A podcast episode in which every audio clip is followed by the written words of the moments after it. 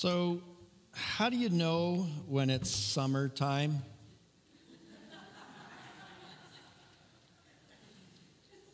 That's why he's wearing such an ugly shirt, some of you are thinking.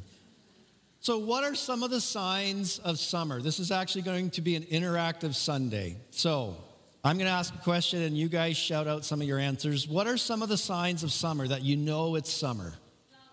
Flowers, okay? Heat. Okay, definitely. We need more of it. Barbecues. Lawnmowers. Say it again. Sailors? I'm so deaf. Trailers, trailers, camping. Yes, this is a long weekend. It's obvious it's a long weekend. Lots of people are camping and away for the weekend.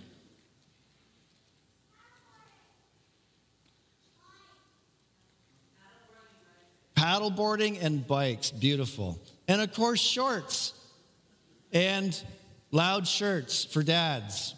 And we change our schedule, don't we? We adjust our schedule. We make summer, summer's more relaxed, more time off, more backyard barbecues, vacations. Um, and we just want to celebrate as much as we can.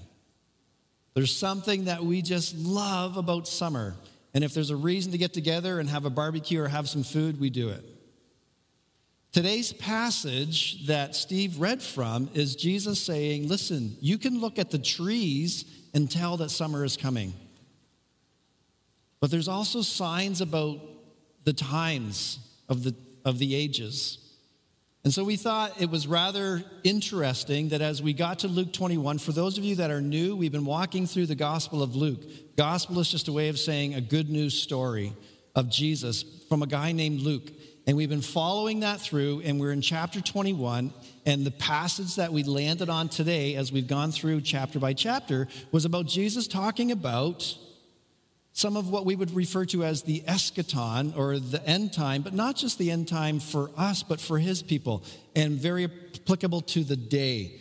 But I thought it was kind of funny that, you know, we are looking at this passage and we've invited the kids to stay in the service.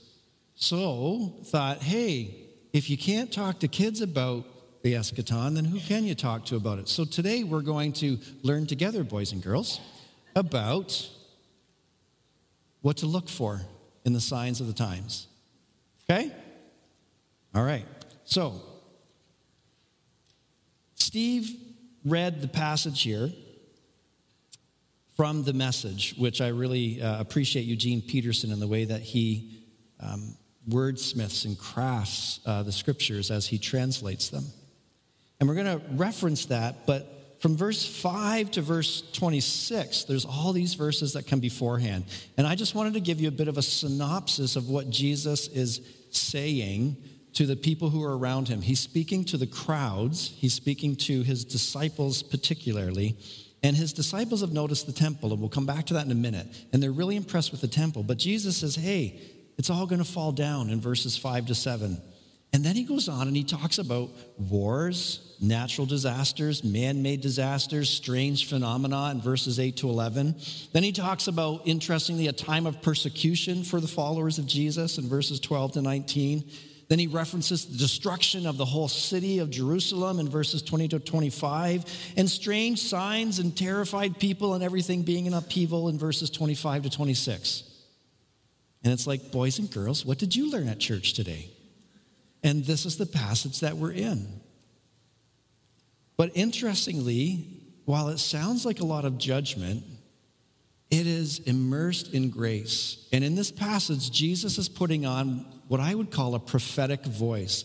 Yes, Jesus is Lord. Jesus is the incarnate God, the God of Israel, embodied in the person of Jesus but he's also a prophet, and he is speaking like the other prophets have done throughout Israel's history in saying to them, You continue to refuse to receive me and to fully embrace me and to live out the ways of God. And because you refuse to do that, these are the things that are going to happen. And if you remember, as we've gone through the background of this um, whole um, book of Luke, from chapter 10 to chapter 19, Luke has us following Jesus on his way from Galilee in the north, coming down to Jerusalem. In the last couple of chapters, we've been looking at the, the final confrontation between Jesus and the powers of his day, the people in charge who are refusing to accept him and his way and what he is calling them to. And now his prophetic voice is on, and he's saying, This is what's going to happen. And yet, all of it is couched in this incredible grace that is there of this voice saying, If only you would open your eyes, you could prevent all this from happening.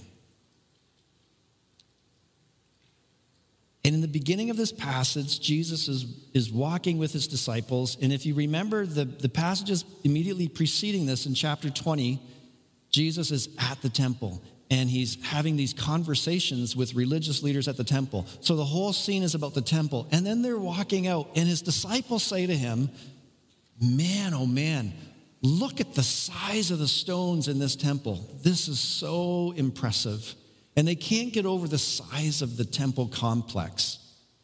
They've never seen anything like it. It's like when you grow up in Duntroon, just down the road, or in Ottawa, and you go to New York City, and you're just like, that's what's happening here. They are so overwhelmed and impressed. I don't think it's the first time they've been there because Jews would travel to Jerusalem a couple times a year for major festivals. But they can't help being impressed by the size of the complex. And if you were here um, the other week, we talked about, you know, the size of this complex was about 35 acres. It was massive. And they're looking at the stones of the temple and how big they are. And actually, I had the privilege this last January of going to Jerusalem and I was able to stand at the bottom of the temple complex and look up at some of the foundation walls. And I was so amazed at the size of the stones. I actually took a video, and I want to give you a chance to see the size of the stones of the foundation of the temple complex. Look at how big these stones are, starting there, going all the way around, and then it goes to there that wide. So that's about five or six feet and that is about 30 feet and about four feet high. So, one stone, 30 feet long, five feet wide, four feet high, that they put into place. How can you not be impressed by that? You know, 2,000 years later, we've got all these skyscrapers. I'm looking at this and I'm stunned at the size of these stones that were put into place before we had cranes and everything. It's impressive. But Jesus makes a response to this, and he says, it's, None of this is going to remain. It's all coming down. But the temple where they were at was the epicenter of the Jewish faith. It was the epicenter of the nation. It was the epicenter of everything it meant to be an Israelite or a, or a, a Jew. And so, to help us kind of understand this, I want to have some volunteers. So I need six volunteers, maybe some adults, and some kids that can be up here and, and not be wandering around too much. So literally, I, I need six of you to come up here. You're going to be up here and you're going to help with the sermon today. Okay? I'm not going to make you do anything or say anything. I just need you to stand up here. So I need six volunteers. Okay, back there. Yep, little guy, blonde hair. Gord. Okay, yep, dad and son, you two can come up. Okay, one, two, three, four, five. I need one more volunteer, Andrew. Okay. So I need you guys all standing over here. So this represents the temple. Can we give a hand for the temple? So the temple was the epicenter of everything it meant for Israel to be a nation. So that meant it represented a lot of different systems. It represented uh, political systems. I'm going to give you the political system, Gord. Emma, I'm going to give you the educational system. And what's your name? Ace. I love your name, eh? Ace. Okay, you're going to be the social system. And what's your name? Liam. You're going to be healthcare. Economic is Paul. And Andrew, you're going to be the religious guy. Okay? You're, so these are all the different systems that the temple represented. Because you could get educated there Definitely politics happened there. It was the social system of the people. The priests were responsible to declare people clean when they had illnesses and disease. Certainly, it was the economic center and the religious center. And so, in many respects, this is what the temple represented. However, even as impressive as it is, Jesus is saying, don't get too caught up in this because it's not going to last.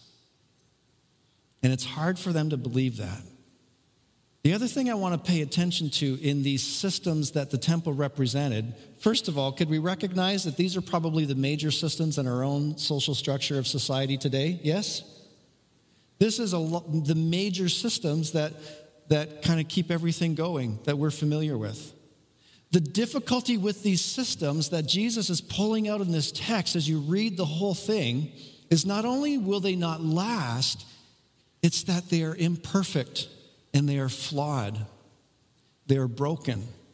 Because in every one of these systems, some people get elevated at the expense of others. So, just for the sake of things today, Liam, if you would come with me, because you're healthcare and we know that you're tired. So, we want to give you this nice seat. okay, you can have a seat. The rest of them can stand there because we're going to pamper you and see, some systems elevate people at the expense of others because socially, ace, I want you to come over here and I want you to just sit down there on the edge, okay?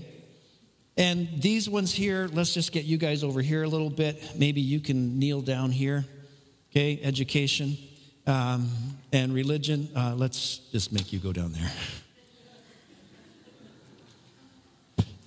You see, these systems elevate some people at the expense of others. And I don't mean the healthcare system or you know is elevated at the expense of the religious system. I just mean if these are people within all the systems, these systems are flawed and broken. It doesn't mean that they're wrong. We just have to recognize they're not meant what they were they can't do what they are supposed to do. These are these are systems that we've created. And the biggest difficulty with them in the time of Jesus is that people thought the temple and Jerusalem was where all the answers were. The hope of humanity at that day rested in the temple. And so they were looking to the temple and all of its systems to save Israel. And Jesus just kept saying to them, You can't, it's not going to work. It's not going to last. You think it's so impressive. One day it's all going to be gone. And these systems,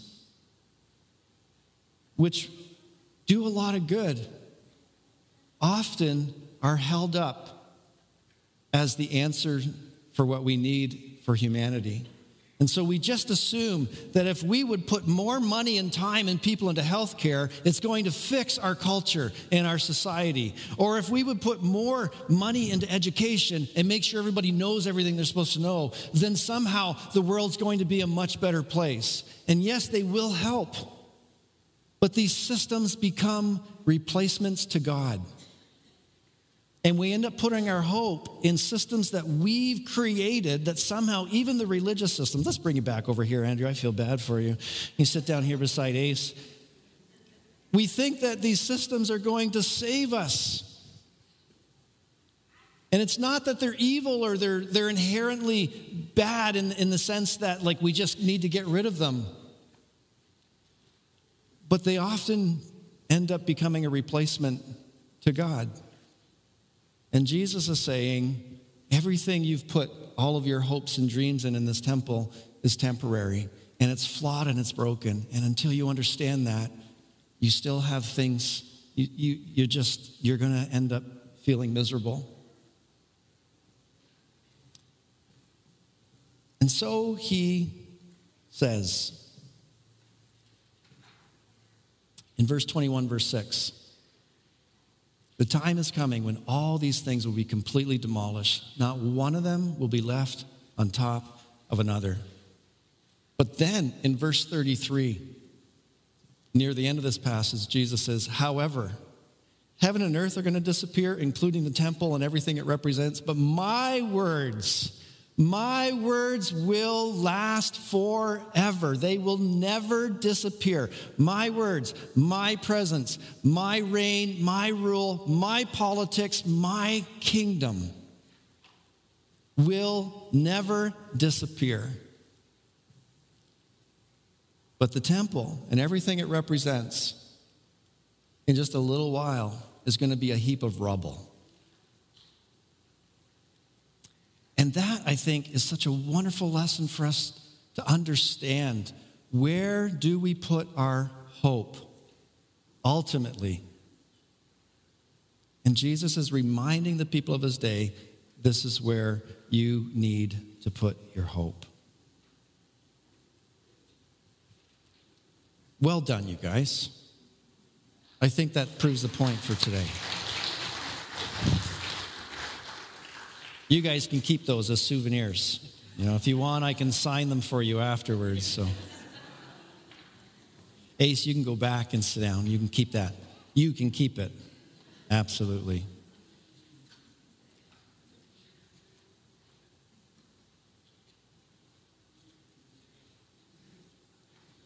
See, we're going to just explore a little bit here that, you know, ultimately the politics of Jesus are going to clash with the, the systems of our day because they can't do what we want them to and hope that they will do. And until we learn that, we're just going to keep being distracted.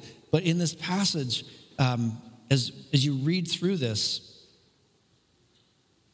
it feels like what we would just call end time stuff. And we look at these passages, we think, oh, that's about the apocalypse. Even the word apocalypse, when you hear the word apocalypse, what do you think of? Disaster? Destruction? If you're a certain age, like younger, you hear the word apocalypse, you think what? Did I hear it? Starts with Z? Zombies. Apocalypse means zombies. And, and, we, and, and yet, literally, the word means to reveal. It's a revelation of what is going to be. But when we read passages like this, I think sometimes they fill us with fear. People hear this, they read this, and we need to understand this is not really about Jesus predicting the end of time. This is about Jesus speaking to the people who are with him and saying, These things are all going to happen right here, right now, or just a very short while. But we read this and we read other passages and we think that it's all going to end. And it makes us really afraid. And I think, hmm, I don't think that was the intention. I think the intention was to, to the, the intention was to get our attention. And it's meant to fill us with hope and to encourage us. But I think one of the reasons why these passages fill us with fear is maybe because we've become so comfortable with the systems that are in place now. And we kind of like the way these systems work. And we don't like the idea of somebody coming and disrupting it all and turning it all upside down. As long as it doesn't cause us too much pain, we're quite fine with the way things are, thank you. And we want to hold on to what we've become so comfortable with. And we even have a hard time trying to wrap our heads around how in the world is it supposed to be better with Jesus? For him to come and set things right. And, and I want to give you an example. There was a prophet about 800 years before Jesus. His name was Isaiah. And he, and he talked about how um, the Messiah would come and he would set things right. And he actually painted a picture of what it could be like. Not like literally, but he uses poetic language to say this is how it was supposed to be, and this is how it will be when our king returns. And so in Isaiah 11, this is what he writes Out of the stump of David's family will grow a shoot, a new branch bearing fruit from the old root. And he says, The Spirit of the Lord will be on him, and he will delight in obeying the Lord. And he will not judge by appearance, nor make a decision based on hearsay. He will give justice to the poor and make fair decisions for the exploited. The earth will shake at the force of his word. And then he says he will wear righteousness and justice like a belt and truth like an undergarment. And in that day, here's, here's the visualization of the way it's meant to be. In that day, the wolf will lie down with the lamb and live together. The leopard will lie down with the baby goat. The calf and the yearling will be safe with the lion. A little child will lead all of them. The cow will graze near the bear. The cub and the calf will lie down together. The lion will eat hay like a cow. The baby will play safely near the hole of the cobra. Yeah, a little kid will put his hand in the nest of deadly snakes without harm. Nothing will hurt or destroy in all my holy mountain and the earth will be filled with people who know the Lord. That's the way it's supposed to be. And I think sometimes we've gotten so comfortable and so accustomed to the systems in which we live that we can't even fathom that. We think that that's actually just metaphor. And I think what the prophet is doing is saying, this is what it's supposed to look like. And when the, when the king comes, he's going to set everything right. He's going to put it the way it was meant to be. And I think what Jesus is trying to do in this, in this teaching to his followers is to say, let this encourage you. It's going to be okay. When you see the signs of the times, just like you can tell it's summer, there are things happening and you know, ah, but don't get caught up in the signs. Get caught up in what they're pointing to, to the one who is coming to set everything right. And until then, until then, that's what the rest of this passage is all about. Until then, here's what I encourage you to do. And I think he repeats himself twice in this whole chapter. Some of the warnings from Jesus, or some of the encouragements from Jesus, is simply this don't get distracted. So if you look at verse 8 and 9, he says, Don't let anyone mislead you. People are going to come and say, Oh, I'm the Messiah. Uh, be afraid. It's all going to fall apart. He says, Don't panic. Don't get distracted by these things. Don't get distracted by all the worries of life. Hold true. So in verse 14, he simply says, Don't worry in advance about how to answer people when they bring charges against you. But the emphasis is don't worry, don't get distracted, don't worry, hold true, stay focused. In verse 19, he says, By standing firm, you will win your souls. Stay focused.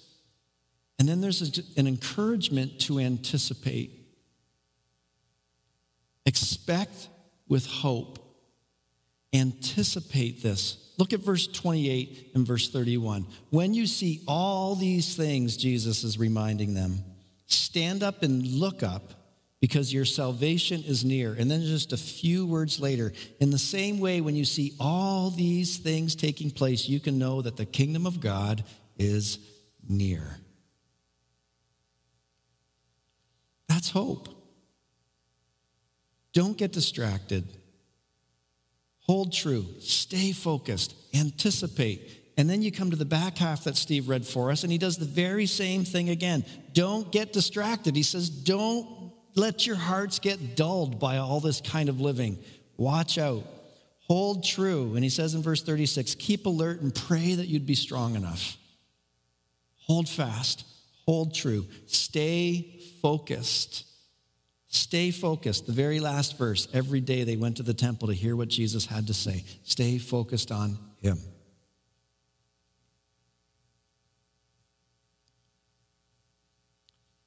This temple and all the systems it represents, in some ways, we need them. Without them, it's anarchy.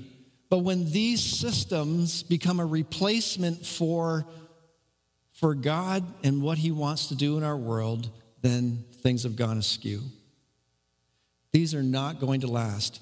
Political systems will not save humanity. Educational systems will not save humanity. Healthcare systems will not save humanity.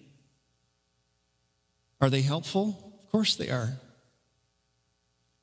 But when our hope gets put in them, Jesus is saying that's what's going to lead to all kinds of problems.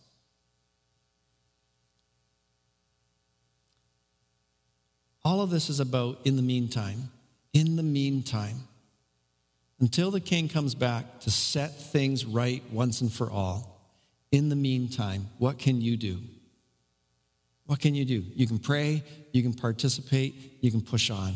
You can pray for the strength that you and your brothers and sisters need to carry on with the mission God has given us, to stay focused on Jesus. Pray for the strength to remain true. You can participate with Jesus in establishing his kingdom here on earth. That's why he taught us to pray. Your kingdom come, your will be done on earth as it is in heaven. The way that we would say it today is God, establish your kingdom so that things happen here on earth just like they do in heaven. And we can participate with him in making that happen through the way that we love God and how we love other people. We can push on and not get distracted by the worries of this life. Not letting the news predict our future, but knowing that our future rests in Jesus, whose word will never disappear, whose kingdom will never end, who will return and set things right. If you remember, the background, the underlying theme in all of this for the last 12 chapters has been death and resurrection the death of Jesus and his resurrection, that Jesus loves to camp out where there's death because Jesus gives new life. And we need to hold on to being resurrection people and knowing that that is also an indication that all things will be set right. And to realize that the politics of Jesus will always clash with the systems of this world. And the more we stay centered on Jesus and the more we gather around Jesus, the more our future is going to make sense. And that if passages like this fill us with fear, it just is an indication that we've got uh, more growth and that there's more in us that we need to give over to Jesus. That there's still opportunity for us to, to embrace Him fully and let Him have all of us. And I encourage you in that today to give yourself fully to Him because I want to remind you of this. Jesus does not want, see, these systems, we all think that if we just do a little bit more in these systems, they'll make our lives better. And I think what Jesus is encouraging us in this passage is that Jesus does not want to make your life better. Jesus wants to be your Lord. But only you can make him that because he will never force himself and force his lordship over you. It is always an invitation for you to receive him and to come to him and to allow him to be Lord. And when you do that, then you'll continue or begin to or continue to live the life that you've always needed and are always hungry for. I think your life will get better, but I don't think the goal of Jesus is to make you have a better life. I think the goal of Jesus is for you to understand what it means for Him to be your Lord. And when we continue to refuse that, that just leads into some of the things that he's talking about, either personally or societally.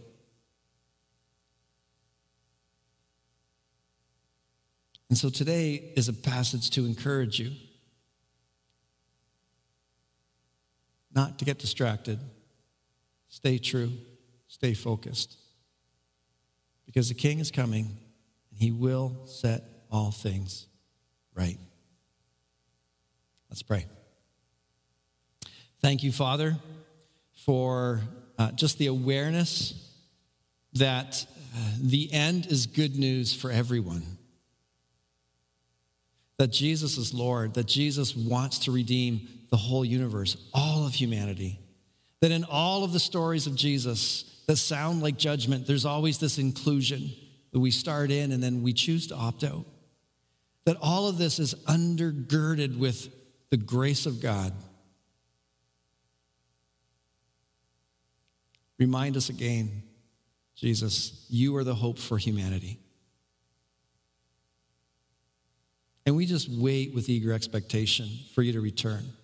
And until that time, we want to stay true and focused, to pray, to participate with you, and to push on. And we ask you for the help to do that. Amen. Amen.